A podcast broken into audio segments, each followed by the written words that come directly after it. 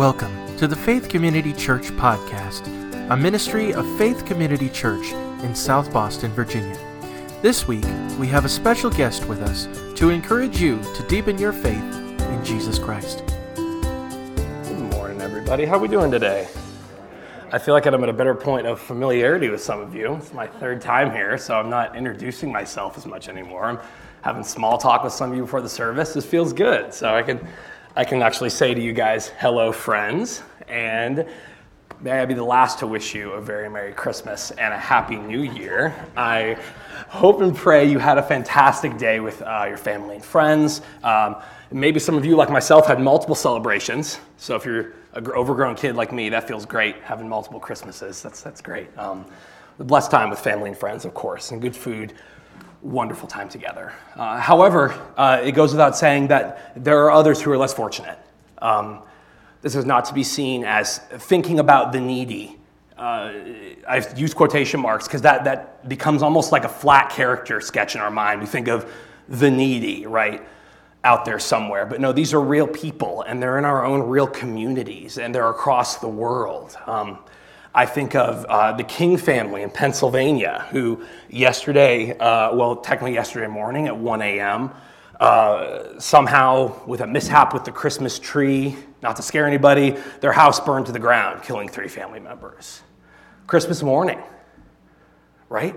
Um, I think of a friend of mine, uh, Neil, whose dad uh, is. Um, in the hospital suffering uh, with COVID and has um, oxygen therapy. Uh, it's a sudden turn for the worse. Uh, and I think of many more like that. You guys all probably know people like this. Uh, we worship from a place of familiarity this morning. We worship from a place of tradition. We come on Sunday and we worship in public, right? That's just what we do. Day after Christmas, okay, we're going to go to church. We're going to do it. We know it. That's what we do. These people these people worship from a place on their knees, physically. May we also, likewise, without such circumstances, also worship from our knees. I know we just prayed. I'd like us to take a moment to have a prayer for, for those who are in maybe less fortunate circumstances than us today.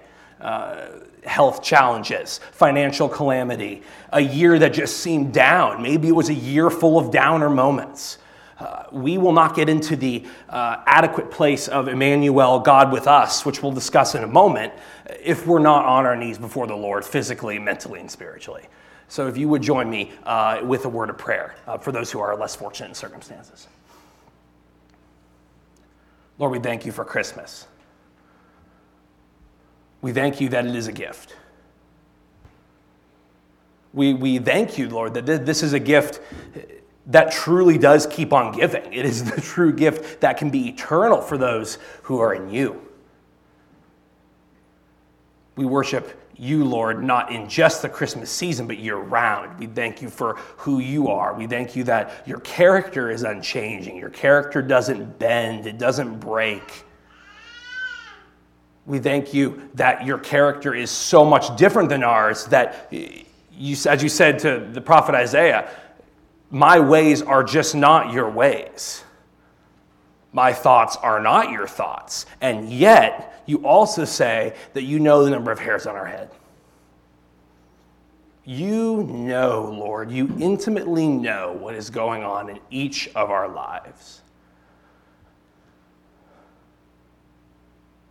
Lord, we are all naked and, and, and just exposed before you. So, because of that, Lord, we voluntarily, through the power of your Spirit, come to you. And we ask for your grace. We ask for your mercy. We claim the promise that you are there and ready with your grace and with such mercy in time of need. Lord, we pray for those who are in circumstances that are just different from ours today. It can, be, it can change in a minute. It can change at the quicker than the snap of a finger. Where the faith we profess on Sunday has to be lived out on a Monday through Saturday, that just by human circumstances is absolutely abysmal. Lord, we pray for those even in this community perhaps children from a severed marriage.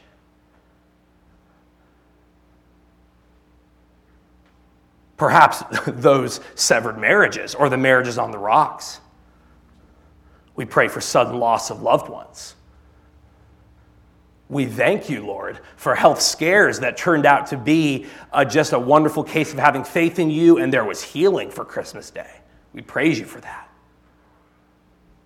But Lord, above all, may we pray for strength for these individuals and their families in this time because we know, although we don't always apply it because we're broken, Father, we know that in such difficulty there is great strength and great hope.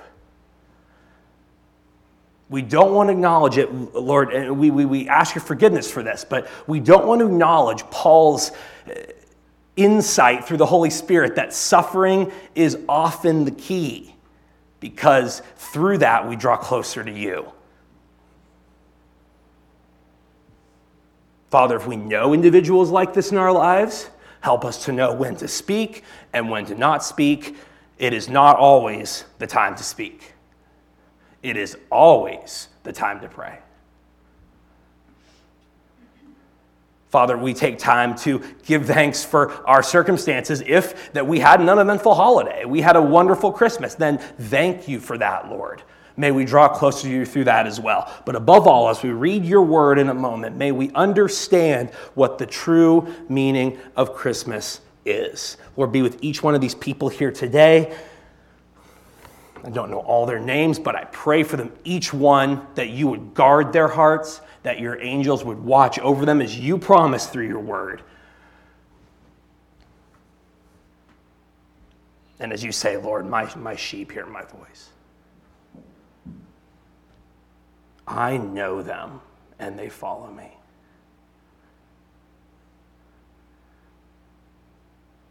And no one who comes to me shall be cast out. And I will raise him up on the last day. Lord, as life is tough, as it's challenging, draw us forward in your grace towards that last day, sealed by the promised Holy Spirit. Let us learn from your word. Let us not hear from me today because that would be a waste of time. We are here to hear from the King of Kings and Lord of Lords, our Prince of Peace. Bless this time together, Father. Speak. We will listen and we will follow. Pray these things now in Jesus' name. Amen. Like I said, Merry Christmas. Uh, as I so eloquently told somebody the other day, accidentally, uh, Happy Christmas and Merry New Year. So, very good. Uh, as we go on to a new year, it's the time where we often have the New Year's resolutions. We, um, we have the typical ones, usually pertaining to weight loss, money, doing better, and just get, some of us maybe just getting through another year, maybe breathe into the next year, 2022. But we're not going to talk about resolutions today. We're, we are still going to cling, as I'm an old soul towards Christmas, we're still going to cling towards the message of, of Christmas that for super traditionalist people, right, who are very scheduled in their mindset, you know, that ended yesterday, and now we, we start a new season today. And retail stores are already into Valentine's Day. I, I couldn't believe, I was very sad, very, very depressed about that. But um, we are going to talk about the meaning of Christmas. Americans love Christmas. Let me pull up something for you guys. There, these are some, some hilarious known or unknown facts about Christmas. Uh, our, we Americans love our Christmas. A total in America of $1 trillion is being spent on all things Christmas. Includes presents, food, decorations, lights, paper to write wish lists, and rewrite and rewrite, and who knows what else is going on. 21% of Americans are actually going to go into debt because of Christmas. If any one of you here is one of that 21%, please come see me afterwards. Eight out of 10 homes have an American homes have a Christmas tree. Nobody knows why, but we all have them, right? Under 30 million, just under 30 million real Christmas trees were sold as opposed to 21 million fakes. So by a mere 9 million, real trees won out this year. Congratulations, real Christmas tree fans. Most common argument in a family, according to a study by Gallup Resources, says that most families and individuals and couples, married or unmarried, will argue about the Christmas tree. So if you want to start an argument, Christmas tree is a good way to start, according to Gallup Resources. Thank you, Mr. Gallup, whoever you are. popular nativity scene has actually been originated, fun fact for you all, cool historians, since AD 1223. It has been reenacted. It started as a play, and then apparently people got lazy and just made it out of cardboard. So that's what we're doing. We're not reenacting it anymore. Christmas itself is first recorded by our good friend Emperor Constantine. He did many good things for us as Christians, as believers, and Christmas apparently is one of them. He celebrated in 336 AD. You get the picture, right? Americans, we kind of we pride ourselves on knowing our Christmas. But do we really know our Christmas? Millions celebrated yesterday without even knowing why they celebrated. You picture that? I know, I know some of these people. Celebrated, did all the gifts. I know people that did this that openly don't believe in Jesus. Not Christians, forget churchgoers. They're not even Christians at all. And they're still celebrating all of it. Millions celebrated that. Every year, more and more Christians, and this is not just a study, but this is confirmed in my own life when I talk to people, uh, more and more Christians become less and less realized or understanding what Advent even is. Someone, uh, oh, what's Advent? Is that the calendar? The chocolate calendar? Oh my goodness. Church becomes a time of uh, public worship and just a worship service rather than the people of Christ living out their lives each and every day under the common call faith in the gospel of Jesus Christ. Churches, I didn't bring up a stat because it was just too depressing, but churches are closing their doors and they're closing them like wildfire everywhere, all across denominations, all across the, the country. Over 80% of pastoral students, students that are studying towards ministry, whether preaching, worship, theology, etc., over 80% will abandon the ministry, vocationally speaking, within 12 to 18 months after finishing their degree. Bibles laying waste on the shelves, and I am not speaking about Bibles that aren't being read. I'm speaking about Bibles that aren't applied don't even get into the, the numbers of the Bibles that aren't being read. The church remains silent on social and life issues. Not that that should be paramount, the number one thing, of course not. But we fear the offense of everyone instead of focusing on the holy and awesome fear of the audience of one who is our King of Kings and Lord of Lords, Alpha, Omega, and Prince of Peace. I don't know about you, but I feel like, although not individually, I feel like in general we can say that the meaning of Christmas is being lost in our culture, in the world, and I do believe a growing phenomenon within the church. We were created for more, weren't we? We are different than all creation. We have the capacity to, eh, maybe in a small glimpse, small glimmer, understand what we're doing we have, we're not just uh, mindlessly obeying God. We have that capacity as humans created in God's image, separated, of course, by sin, but made for fellowship and praise for God Almighty. Saying all this, what is the meaning of Christmas? Well, here we go. Take your Bible and turn with me. Isaiah chapter 54. Isaiah 54, looking at verses 4 and 8. We're going to be hopping a little bit. This is a, a, different style of sermon, maybe than some of you are used to. This was a uh, type of preparation that I decided to try uh, on an Easter sermon before, and it was met with such success. And I mean success because I was changed. I'm talking about my own personal life. There was such radical success with it that I thought, let's try this for Christmas. It is a fantastic way to look through Scripture about what the true meaning of said holiday is. And of course, today is, uh, we're talking about Christmas. Isaiah 54, verses 4 and 8. To kind of give you a picture, I want you to kind of imagine uh, maybe a letter. You have like maybe, or a story. You have a prologue, you have like a body, and then you have an epilogue, right? Like at the end, okay? So we're going to have use three different scripture passages I'm going to have you all turn to, and we're going to show through these three what the meaning of Christmas truly is. And as such, the prologue will be Isaiah 54, before our Lord was born. Isaiah chapter 54, looking at verses 4 through 8. Listen to the word of the Lord. Fear not, for you will be not ashamed. be not confounded, for you will be not disgraced. For you will forget the shame of your youth, and the reproach of your widowhood you will remember no more. For your Maker is your husband, the Lord of hosts is his name, and the Holy One of Israel is your Redeemer. The God of the whole earth he is called. For the Lord has called you like a wife deserted and grieved in spirit, like a wife of youth when she is cast off, says your God. For a brief moment I deserted you but with great compassion I will gather you. In overflowing anger for a moment, I hid my face from you. But with everlasting love, I will have compassion on you, says the Lord, your Redeemer. True meaning of Christmas. We're looking at a passage directed to the children of Israel by the prophet Isaiah. And what do we know about the children of Israel? You can picture many things in your mind, right? These people were, were, were stubborn, they were rebellious. They, they, they, they said when they were in trouble, Oh Lord God, save us. Only you can save us. You are our Lord God and King. And then what did they do immediately following? Right back. They're like a boomerang, right? You ever seen a boomerang? You ever thrown one of those? No? Okay, I'm the only one that's thrown a boomerang. Fantastic.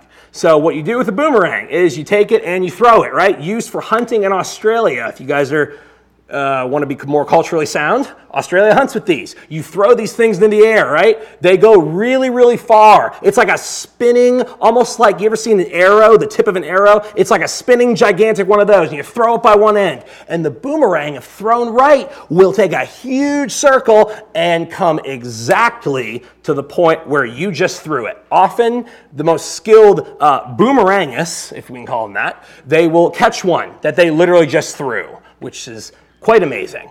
But Israel, the children of Israel, the people of God's own possession, were just like that. They would have these mountaintop moments. They would go and be conquering for the Lord and they would destroy kings and kingdoms. And then they would end up right back where they started, just as helpless as if they were in the land of Egypt under Pharaoh. Totally helpless, viewed as worthless. And by the Lord, he says that you're unfaithful to me. Now, I think we talked about this when I was last here, made a point that we so easily bash the Israelites without understanding how we ourselves are just like the Israelites, right? We're just like them. I can tell you countless times off both my hands here where I, I'm living for the Lord and then I'm sidetracked, right? Doing great. And then, nope. Preach a sermon.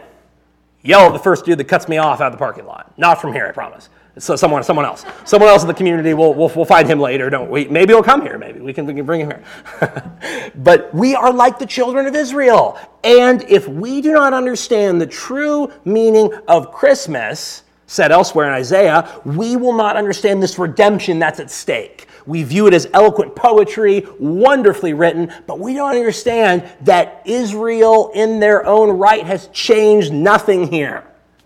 Nothing at all. And according to what covenants were like promises, this should be two sided. If I'm doing, if God should be saying, okay, if I'm doing this, then you're going to do this. We got to meet halfway here, right? That's what we say often uh, in terms of marriage, right? Compromise. You got to be, you got to be two way here, right? I mean, what kind of marriage does that look like? If, if, we're, if one spouse is going just one way and the other one's sitting right where they are because they're not moving. And don't look at each other when I say that because no one does that, of course. But um, a covenant is, is two sides you meet, right? Just in the same way that when Abraham watched, probably in a, in a slumbered, hazy shock, God does the actions and the necessity to fulfill the covenant for both parties. Though I was overwhelmed, and paraphrasing, though I was overwhelmed with anger, right? Though I had overflowing anger against you, Israel, yet I am your Redeemer. The Lord of hosts is his name. Now, how is this redemption going to occur?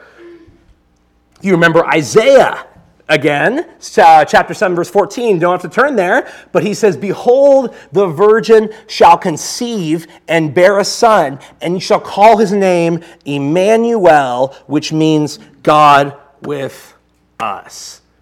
Guys, the meaning of Christmas, a meaning that does not negate Christmas to just one day, does not relegate it to one day, is that it is Emmanuel, God with us.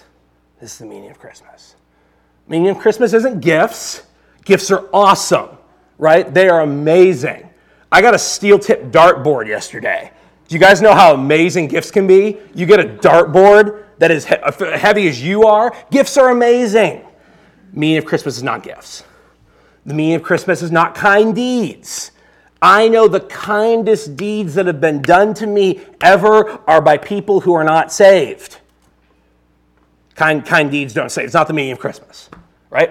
It, it, it, it's not having means. Oh my goodness. Uh, some, some people with the most means, they have the most amazing Christmas display, right? I know this one, this one, actually, it's a friend of mine. He lives in Lynchburg, where I come from. And this guy has so many lights. I mean, so many lights. It's visible from streets over. It's he's already attracted Lynchburg news crews because literally nothing goes on out there. They literally come out and they just look at this guy's house. People drive by. There was a car accident last week because too many people were looking at his stuff. This guy has means. He's dedicated to means. Do you think that just because of that, I, I have to be in a drudgery going, oh my goodness, he's going to have such a better Christmas than me? He has means. No. The meaning of Christmas is not wealth, it's not resources. The meaning of Christmas can be summed up in four words God is with us.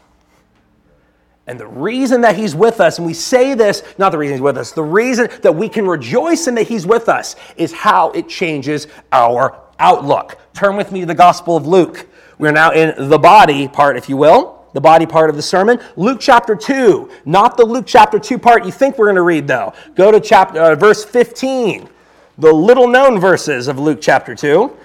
15, we're going to read a few verses throughout 15 to 38. There are some very important points that we often miss at the tail end of this chapter here. Luke chapter 2, 15 through 38. Luke writes, When the angels went away from them into heaven, the shepherds said to one another, Let us go over to Bethlehem and see this thing that has happened, which the Lord has made known to us.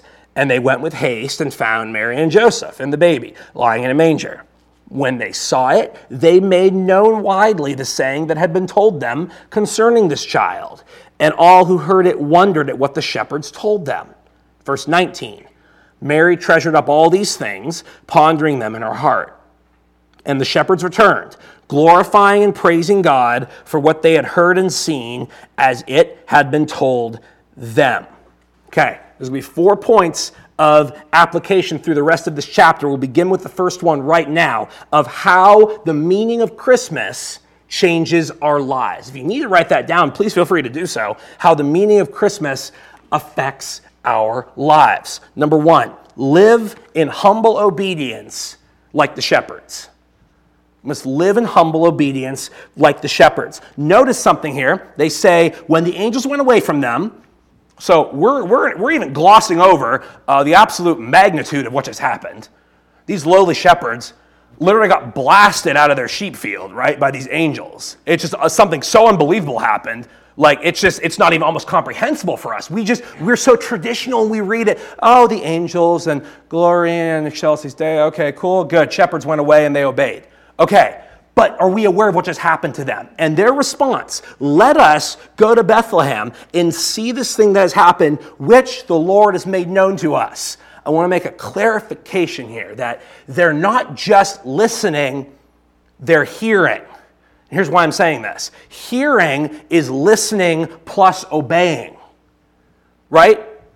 We can listen and understand what someone's saying if we're not doing it. In fact, some of the original languages, that, that's what hearing means. When, when they say, hear the word of the Lord, they're not saying, okay, sit here and get every syllable of what I'm reading to you. They're saying, hear the word of the Lord. Like, listen and then go do what he says to do, be who he says to be have your life changed according to what he is convicting you of. Here is like a complicated term in this, in this instance. The shepherds did that. They went with haste and found Mary and Joseph and the baby lying in a manger. So the shepherds almost have almost have no idea what they're looking for. I say that because they, they, they hear that they're looking for a baby, but I mean their minds must be totally confounded at this point. And in the same manner, so are we often confounded by what God tells us to do. Have any of you all, I'm sure this is a rhetorical question, have any of you all had a time in your life where God tells you to do something and you're like, what? Right? Like that's in left field. I did not see that coming, right? And you almost wonder, is this like, is this real? Is God calling me to this? This doesn't seem like He'd call me to this. Am I supposed to obey in this moment, or am I supposed to follow what I think my own will is? Because you know I know what's going on. I'm actually living my life. We are to live in humble obedience like the shepherds. I would argue that one cannot really, one cannot be humble without true obedience. I would also caution us because I think that one can be obedient without truly being humble. You see this example a lot in children, right? It's so funny. They'll be like, young man, go make your bed. Go make your bed. Oh, mom, make my bed. No. Young man, I'm telling your father, go make your bed. No, mom, uh, Charlie, so and so's not listening. And dad comes thundering down from upstairs, and the boy's like, oh. And then he makes his bed. And what does he do? Does he make it nice and gracefully? Does he do what he said he would, was told to do? He's going to do the bare minimum. You know what this dude's doing, right? He flips it over, he beats his pillow into submission and throws it on there. And then as he leaves, he almost does a little, you know, fine, right? Is there humility in that obedience? I, I don't think so. I, I, I, surely hope the parents don't find humility in there, in that obedience. Did he obey? Yes. I would caution us as believers to, to at least live our lives as if there can be obedience without humility. Do not simply seek the low and the minimum standard of Christianity. Um, this, this is a topic that one of my favorite pastors, Matt Chandler, talks at length about.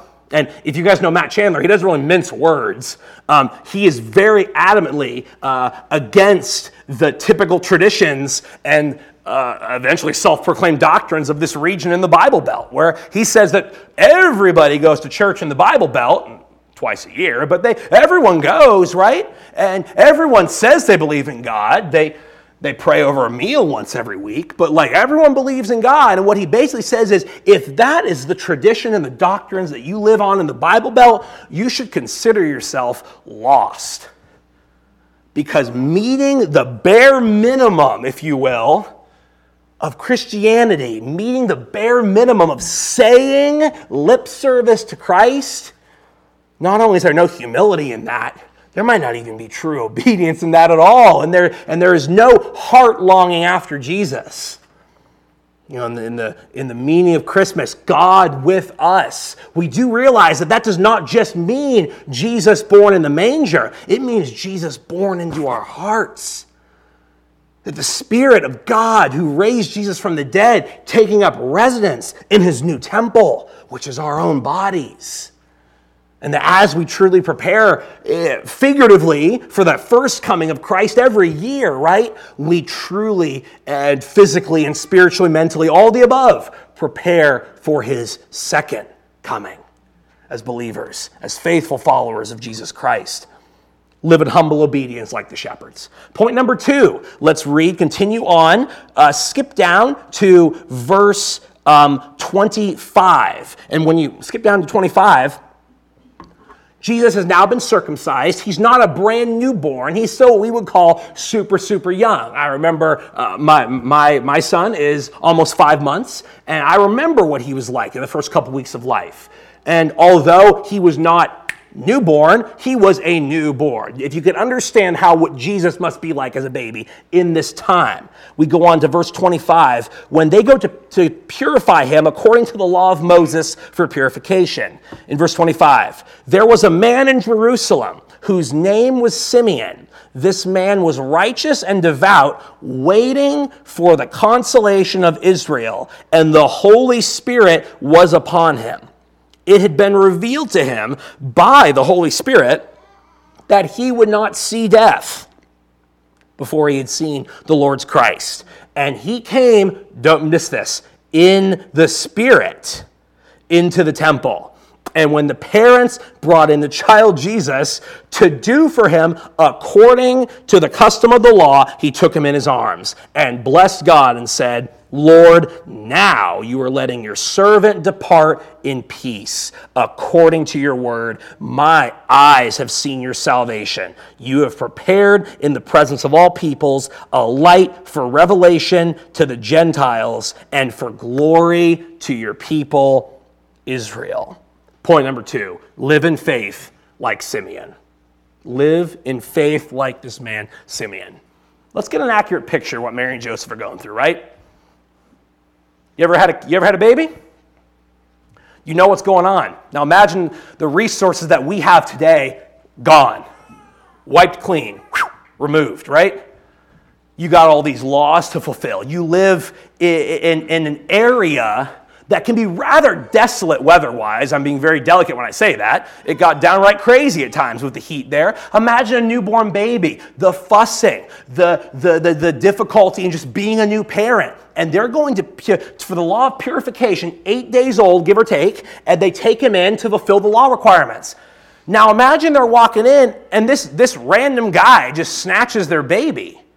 This older guy, you're probably thinking, I think he's had a little too much, too much going on today. I think he needs to calm down here. He's, he just grabbed someone's kid. Like, and then they hear the words that this man, probably neglected by a lot of the world and culture, I might add, says, Lord, right there, that would have made them pause right there. Now you are letting your servant depart in peace. My eyes have seen your salvation. You have prepared a light of revelation and glory to Israel. Now let's think about this. Mary and Joseph are doing their routine, right? They might be bogged down by it. They got to take the child and purify him according to the law of Moses. They got to they go on to the next responsibility. And then they see this glimpse of somebody disregarded by society, thought of as, you know, he probably was thought of as the old crazy guy who was friendly to everybody. That's probably what the culture was thinking of him. You know, he's just kind of sitting there, you know. Probably, probably, some of the unkind people were probably literally thinking, man, when is this guy going to go on? Like, this guy is just clinging to life here. He's just going and he keeps talking and he says these things and he talks about being in the spirit and whatever. And I'm sure he was disregarded by the religious teachers of the day. And yet he says, Lord, now you are letting your servant depart because I am having full faith that you have brought salvation for your people, Israel. Notice being led by the Spirit. Yes, this man was old. Yes, this man was not highly regarded. Yes, this man was living in the Spirit. This is an easy question for us, but are we living in the Spirit today? We have this weird conception of living in the spirit means we're, you know, super charismatic and we're, you know, swinging from these poles over here and doing all kinds of crazy stuff. Like living in the spirit is being guided by the spirit that raised Jesus from the dead. Can we get that weird picture out of our minds, please? Right? This is this is a big deal here. To, to, to misunderstand this is to misunderstand being led by the spirit that raised Jesus from the dead. We are to be led by the Spirit as believers.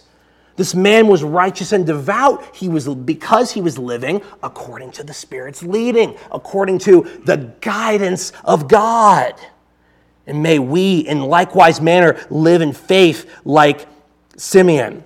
I love this quote from Alistair Begg. I don't know if you're familiar with him. Love his resources. He says, The Christian faith engages our minds. This is something that we have to keep reminding ourselves of because otherwise we will allow our minds to fossilize and will fail to make progress. Fantastic quote. Because this life we live is a journey, a journey that is difficult. Am I right? We know difficulties we've been through in this year. Sometimes we look around and go, Lord, it's, it seems easier if I live by the world? Uh, why is it so difficult? And God says, Exactly. Have you read my word where it says, The way to me is narrow and steep, and filled with thorns and all hardships and, and, and shortcomings and, and failing of yourself and, and your own sin, which, as Paul said, just bogs him down. Like, Lord, why am I in this body of death? However, there is joy in such suffering. There is fullness of joy because that leads us towards God's presence in faith. I don't know about you. When I think of faith, I think of Hebrews, Hebrews 11. Wonderful chapter. Sometimes a rather confusing chapter. You're reading some of these stories and you're like, what, this guy? Really? Whole other sermon, whole other thing there. But I love how he defines faith. Now, faith is the assurance of what has been hoped for, the conviction of what is yet not seen. Basically, an oxymoron, right? If you're one of those crazy smart theologian people, you probably go, well, that helped me out not at all. That literally just was a t- big twister, big pretzel definition there. Uh, in that verse, we see that faith confounds the world. But yet, in the same chapter, he says, without such faith, it is impossible to please God. Because whoever would draw near to God must believe that he exists and that he rewards those who seek him. I guarantee you, Simeon thought this. I guarantee you, Simeon knew this. And his life, though potential distractions all around, right? As the cares of this world were there, as he probably, uh, for not proclaiming Christ, could have been more popular, that he maybe could have had more pleasures on this earth, he said no. And he was rewarded right before his death. Live in faith like Simeon. So we have number one, uh, live in humble obedience like the shepherds. Number two, live in faith like Simeon. Number three, live in perseverance like Anna. Live in perseverance like Anna. Skip down. Uh, we'll first just read verse 33. And his father and mother marveled at what was said about him. Simeon blessed them and said to his mother, Behold, this child is appointed for the fall and rising of many in Israel, for a sign that is opposed. And a sword will pierce through your own soul also, so that thoughts from many hearts may be revealed. Likewise, there was a prophetess, Anna, the daughter of Phanuel, the tribe of Asher. She was advanced in years, having lived with her husband seven years from when she was a virgin, and then as a widow until she was 84. Key part she did not depart from the temple, worshiping with fasting and prayer night and day. Coming up at that very hour, she began to give, she began to give thanks to God and to speak of him to all who were waiting for the redemption of Jerusalem. You can see here, Anna has been through a lot. She's been through a lot. She's also older, and in this culture, she's an older woman, which means many implications, which guarantees that she's not thought of as popular, guarantees she's not thought of as having means. If anything, it says that she's a widow. So now, guess what? She goes from caring about the needy to being one of the needy. She becomes that flat cutout character that nobody thinks of, but everybody generally helps when they give their little couple coins in the offering, right? She becomes that. She's been through a lot, and yet she has persevered. And coming up at that very hour that Mary and Joseph are just there with Simeon, she comes out and totally prophesies and gives thanks to God and speaking of him to all who were waiting for the redemption of Jerusalem. We must live, point number three, live in perseverance like Anna. These are characters that aren't brought up much, are they? We don't think about the shepherds enough after the angels arrive. We don't think about Simeon. I guarantee you we don't think about Anna. We don't talk about her at all, which is so sad. But we must understand that perseverance often requires difficulty and persecution. Paul speaks of this to Timothy. All who desire to live a godly life in Christ will suffer persecution. Also speaks uh, of what we talked about already that suffering produces endurance, and endurance produces character. Character produces hope, and hope in Jesus Christ does not put us to shame. Hope, true faith comes from suffering, persevering in the Lord's strength through suffering. It bears a note here that we say persevere, we definitely don't mean persevere in your own strength. Some things that are noble are, are just plain stupid, right? I mean, you, you, it's great if you're trying on your own. Some of you I know, not because I know and see all things, that's creepy, but because I, I know there are people in this room, that's what I meant to say. I know there are people in this room who are trying, and they're trying, you're trying really hard, and you're trying on your own. And you're making an A plus, you know, T for team effort here, right? But it's just not working. But then what do, we, what do we do in our human flesh? I'm laughing at myself, I promise. They li- literally do it again. The exact same thing. I mean, carbon copy. Like, I could write books of my model for success that has not worked, right? It just, you do it over and over again. And we, and we, by popular definition, that's called insanity. literally, doing the same thing, expecting results that are far different. But yet, we just try to do it on our own. I not only encourage but implore, beg each of you today, when you, not if, when you persevere, you must do so through Christ's strength. So we see the first three living in humble obedience like the shepherds, living in faith like Simeon, living in perseverance like Anna, and then as this little thought that's kind of sprinkled into this chapter, live with remembrance like Mary.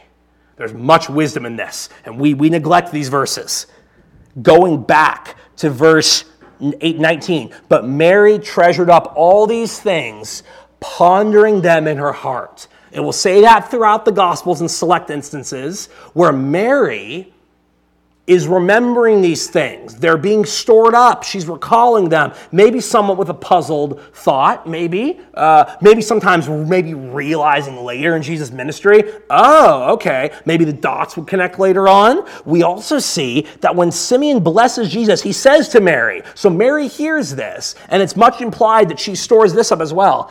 Behold, this child is appointed for the fall and rising of many in Israel and for a sign that is opposed. And a sword will pierce through your own soul also, so that thoughts from many hearts will be revealed. Mary hears these things. She ponders them. She remembers them. I would say, and I would even argue if need be, that we should likewise live in such remembrance.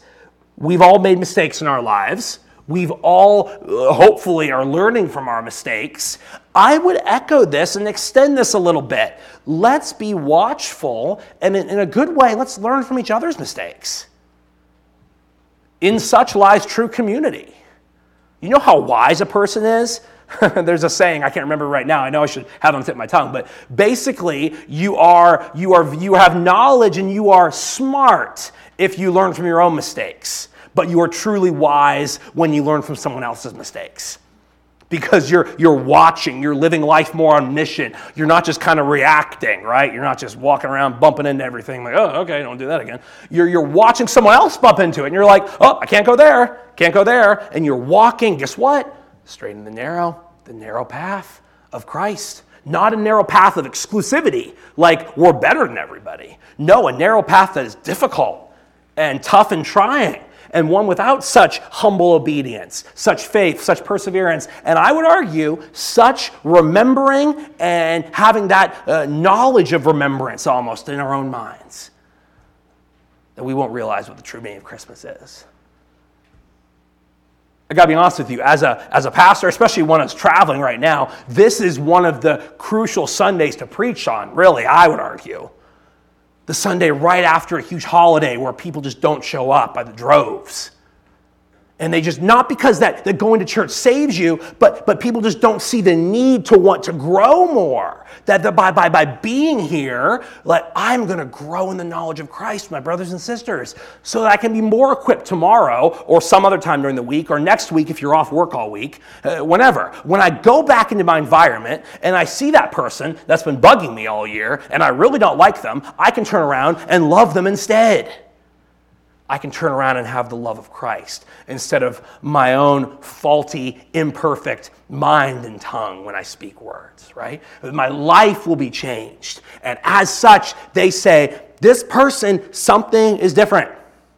Something is very different. I know Christians. This does not seem like one of those Christians.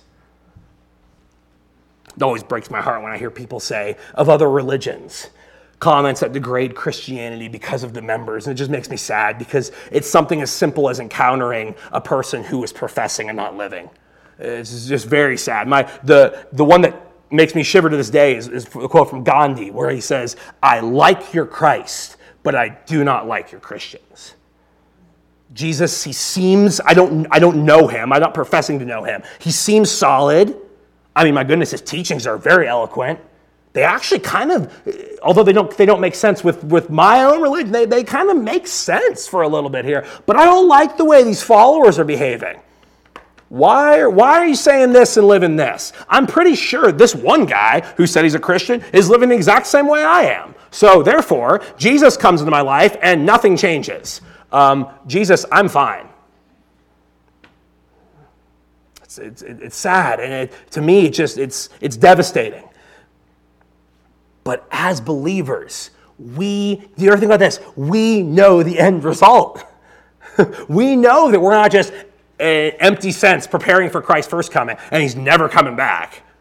Like that's we know that's not the case. We know he is coming back and we are preparing traditionally again and again for his first coming because we are getting more and more seeking to be more motivated and prepared and enriched and growing for his second coming. Last scripture as we close. Turn with me to Revelation. Revelation chapter 22 as we reach the epilogue, if you will, of this uh, type of sermon.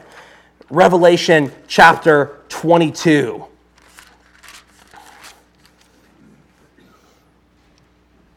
Talk about a crazy and cool and just wonderful book of the Bible, Revelation. But all the way in the last chapter of the Bible, in fact, one of the last verses, verses 16 through 17.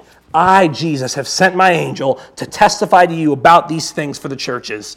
I am the root and the descendant of David, the bright morning star. The Spirit and the bride say, Come. And let the one who hears say, Come. And let the one who is thirsty come. Let the one who desires take the water of life without price. It's referring to this free gift of salvation. And we were Christians, we as Christians, we mess this up all the time. We, we think because salvation part is free, that the rest of life is free and devoid of any problems, and we'll just get wonderful money and it'll rain from the sky and we'll just dance around holding hands. That's not what happens. That's not what happens at all. But but we then we overcompensate and we don't tell the lost and dying world that the gift of salvation has been offered. We have we are living in a world full of just lack of peace and hopelessness. Everyone's turning to different things.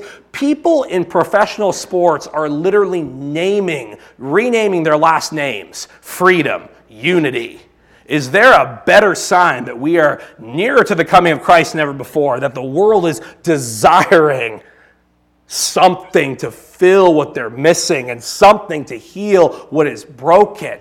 And as believers, this is not it. This, this moment right here is not the fullness of, of our calling in Christ. This is the moment when we gather we gain strength from one another. We get, we get super filled up with the strength of Christ, and then we go explode into our communities and live our lives, and people know that there's something different. And that something different is what they want, and what they want and need is Jesus Christ. That, my friends, is the meaning of Christmas. Christmas is a, a season of hope, a time of peace from our Prince of Peace. I pray it's also a time of salvation whether it is a time of salvation in the Lord, like, oh, I've, I've, never, I've never accepted Christ, and this is the time I'm going to do that. That is amazing. But also, it's a time of regeneration. And there are many of us who are in danger of letting this Christmas weekend pass us by without that regeneration. Throughout the ending of this service time, I want to echo that message that this is a time for you. We're going to close in prayer. We'll have a closing song. I want you guys to be thinking about that. Is that me? Am I in need of regeneration? Of maybe it's not, okay, uh, it's not like, okay, I'm gonna come up in front of everybody. No, even in your seat, if this is a time of, I, Lord, I am empty before you. I have been living my life totally void of the true hope found in Jesus Christ. If that's you, I really, really, really hope and pray that this is the moment where you dedicate that part of your life. You recommit and say, Lord, I'm all yours. Lord, use me. As Isaiah said, use me. That's the true hope and meaning and spirit of Christmas. Pray with me.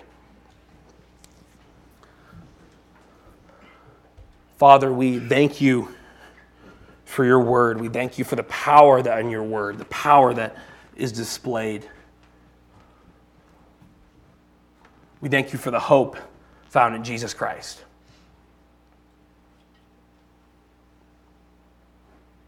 We thank you that you are our Redeemer. Though we've done nothing to deserve it, while we were yet sinners, Christ died for us. Before Christ died for us, Christ was born in a lowly manger. No fanfare, no, re- no recognition from anybody in the world, seen as just a poor baby off to the side somewhere, yet salvation of man was dawning. Lord, as we live our lives, may we have that hope. May we be filled with such hope. May we live our lives changed because of, because of the baby born on Christmas Day. And one day, when every knee will bow and every tongue will confess that Jesus Christ is Lord, may we do so gladly, joyfully, and expectantly because we have been waiting and we have been ready. Father, we pray for those who, if there's any here that need to recommit their lives to you today, if there's any that need to profess faith in you today, Lord, may today be that day. May we all, as their church family, be ready to surround them with love and care and guidance and discipleship. And that there may be, through this church, that strong community built within to reach the community outside. May you impact South Boston with the gospel, all of Virginia and the world. We love you, Lord, and thank you for the true hope found through this season. Pray these things in Jesus' name. Amen. Thank you so much for listening. To learn more about Faith Community Church, you can find us online at fccsobo.org or on our Facebook page by searching Faith Community Church. As always, God loves you, we love you, and we hope you have a wonderful week.